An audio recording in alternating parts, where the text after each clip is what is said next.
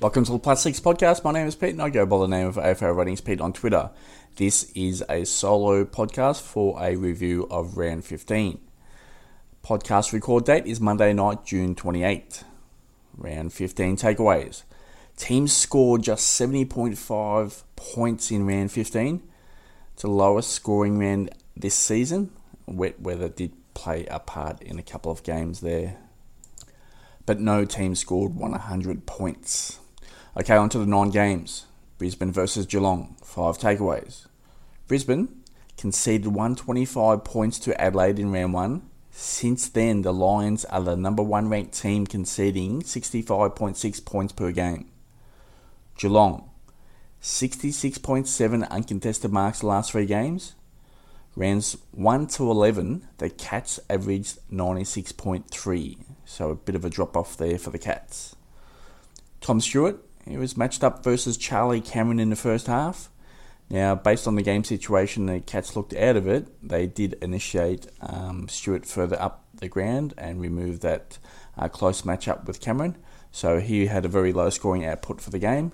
It was a poor first half, obviously, with that matchup. 51 points in the end for Tom Stewart. Lockie Neal, he was versus Mark O'Connor early and at stages throughout the game. The game situation did dictate that role wasn't a hard take for the whole duration. And also Neal was assessed for a shoulder concern and looked pretty nasty when he went off the ground. But he came back on shortly thereafter and completed the game, and he finished on 106 points. Dane Zorko, fresh off a rest period, which included the bye and a suspension, was fantastic, scored 142 points. Zorko has scored 120 points or more in 30.8% of games this season. Anything over 25% is actually pretty good. So Zorko doing well in the high ceiling games. Just some game notes there. Grant Birchall was a late withdrawal for this game. And as I mentioned earlier, Lockie Neal with a shoulder concern. So just keep an eye out for that news if there's any popping out throughout the week. Okay, on to Richmond versus St Kilda. 5 takeaways. Richmond, minus 22 contested possession differential versus St Kilda. Since round 8, the Tigers are minus 12.1. average contested possession differential, that is ranked 17th. St Kilda conceded 43 inside 50s to the Tigers, the season average of the Saints at 52.9. Jack Steele, 100 points or more in an elite 78.6% of games this season. He added 114 points in round 15. Brad Crouch, 7 of the last 8 games, he has scored 100 points or more. He added 104 points against the Tigers on Friday night.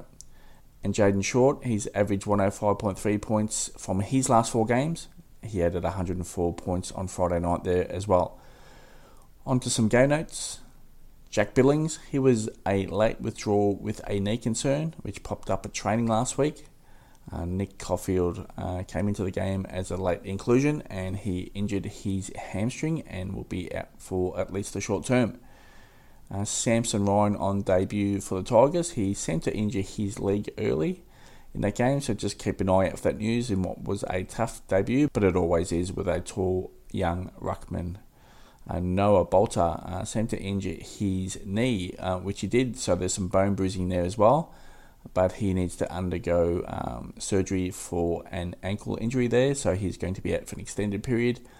That's the same as Nathan Broad, ankle surgery on the radar for him. And Nick Floston did have a leg hook in that game as well.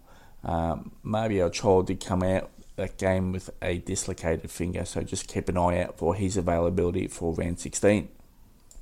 On to Collingwood versus Fremantle, 5 takeaways. Collingwood, 113 uncontested marks in round 15. Since round 10, the Magpies have averaged 113.6 average uncontested marks. The Magpies did also have 400 disposals versus Fremantle.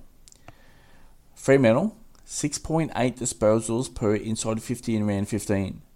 Now the Dockers are going at a rate of 6.9 for the season, and that is efficient ball movement.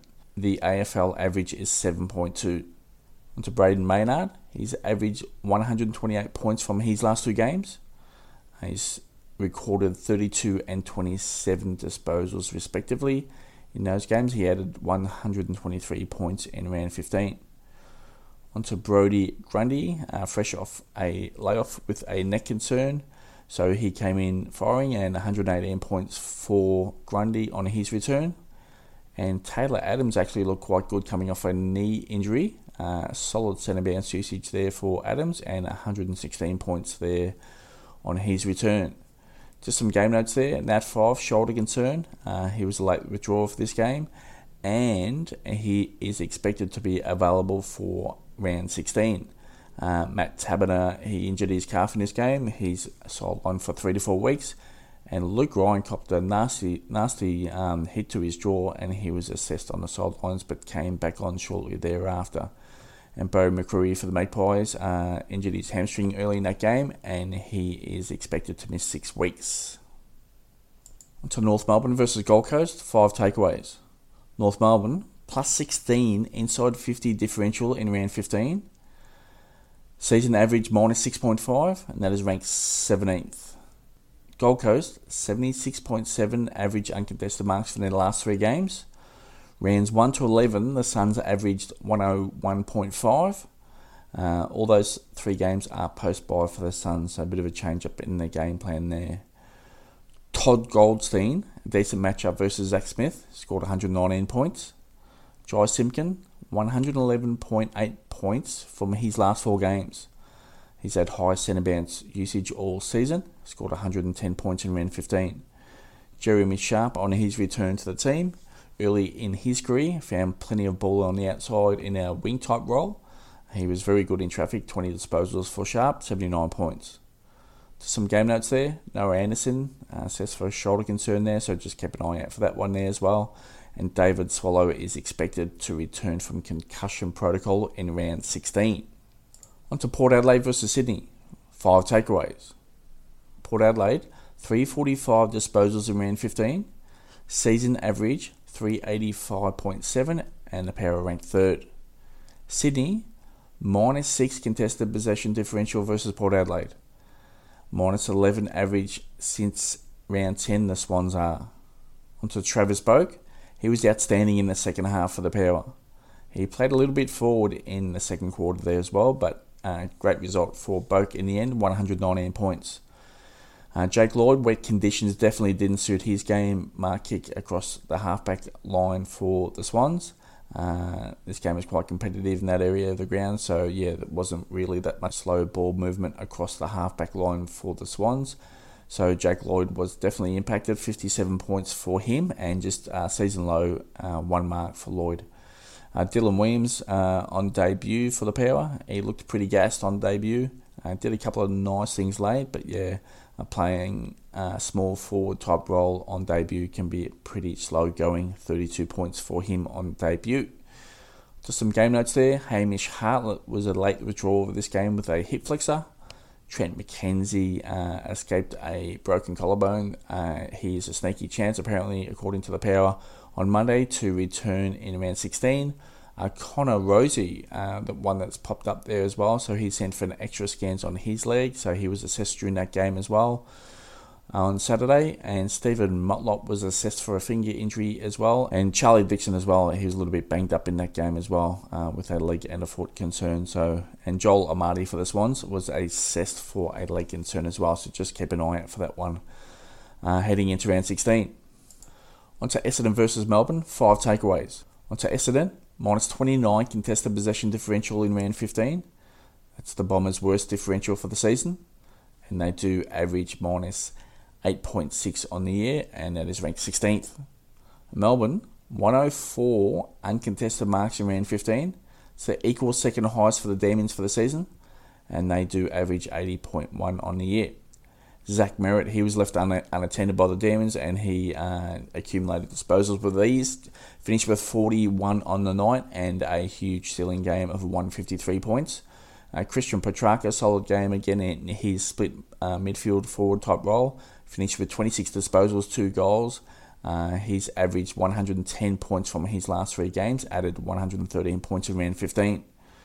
Jordan Ridley is showing some positive signs with his fantasy game getting back in order. and he's averaged 88.5 points from his last two games. He added 90 points in round 15. On to GWS versus Hawthorn, 5 takeaways. GWS conceded 399 disposals in round 15. Previous 5 games conceded 338 average disposals.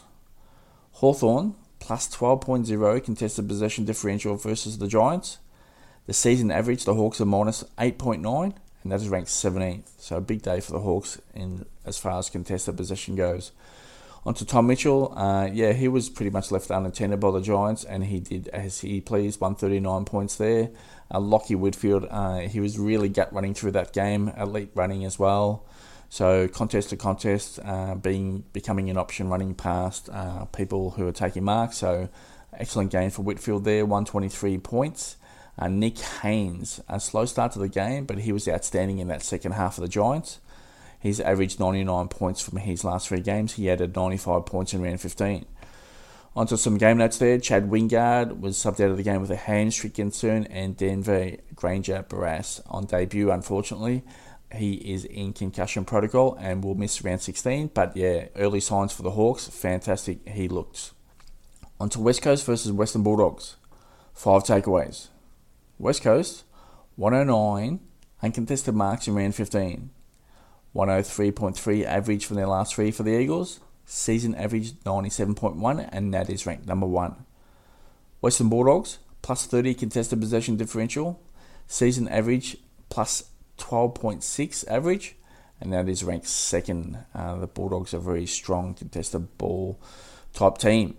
Marcus Bontempelli was fantastic in this game. 29 disposals, 3 goals through the midfield. He's pretty much, the Eagles did a few things to negate him, but it was pretty much impossible to stop him. 135 points for Bont in round 15. Bailey Smith was moved into the middle more. He did see an increase in inside midfield usage, 127 points for Bailey Smith, so a nice little ceiling game there for Smith. And Nick Natnui was on track for a pretty decent return in this game, but the blowout meant he was pretty much didn't really need to finish out that last quarter, and he was managed a little bit there as well. So just a slow last quarter for him. Finished with 99 points in what was a pretty good matchup against Tim English. Onto some game notes there. Tom Barras, heavy contact and ribs was assessed. He did come back on, and Liam Ryan is out for round 16, suspended by the match review officer. Onto Ryan Gardner, he's going to undergo surgery for a shoulder injury out of this game. And Marcus Bontempelli was assessed for a shoulder concern. Just looked like a late stinger late in that game. So just keep an eye out if there's anything there heading into round 16. On to Carlton versus Adelaide, 5 takeaways. On to Carlton, plus 13 contested possession differential versus Adelaide. Season average minus 3.9. The last 2, the Blues have averaged plus 7.5 differential. So a little bit of an improvement there for Blues in that area of the game, which can show intent. On to Adelaide, minus 44 uncontested mark differential against the Blues. A season average differential, minus 23.8, and that is ranked 18th. Sam Walsh, now going into that game, it looked as though the Crows could tag Walsh, but they actually did a poor job if that was their intention, and he was pretty much left unattended. It worked very hard from contest to contest. He was quite damaging as well. Finished with 38 disposals, outstanding performance, 123 points for Walsh. Patrick Cripps, slow day for Cripps, 20 disposals only. Again, a slow day, just 60 points in a very low scoring output. And Paddy Dow, this is actually probably one of the best games Dow has played for the Blues. 20 disposals, one of his better games again, and 77 points. So some sort of signs of fantasy life for Dow. So just one to keep an eye out there for his fantasy prospects. On to some game notes there. Mark Murphy injured his calf, was subbed out of the game. He's out for 2 weeks, expected to miss. And Zach Williams is out for 1 game. He'll miss round 16, suspended by the match review officer. And out of that game as well, Rory Sloan has injured a finger. So he's got some finger tendon damage. So at this stage, it looks likely he could miss several weeks. So just keep an eye out for that news this week. Okay, back Tuesday night with Chipper for the AFL Fantasy Classic Overall Ranking podcast. Until then, have a good night.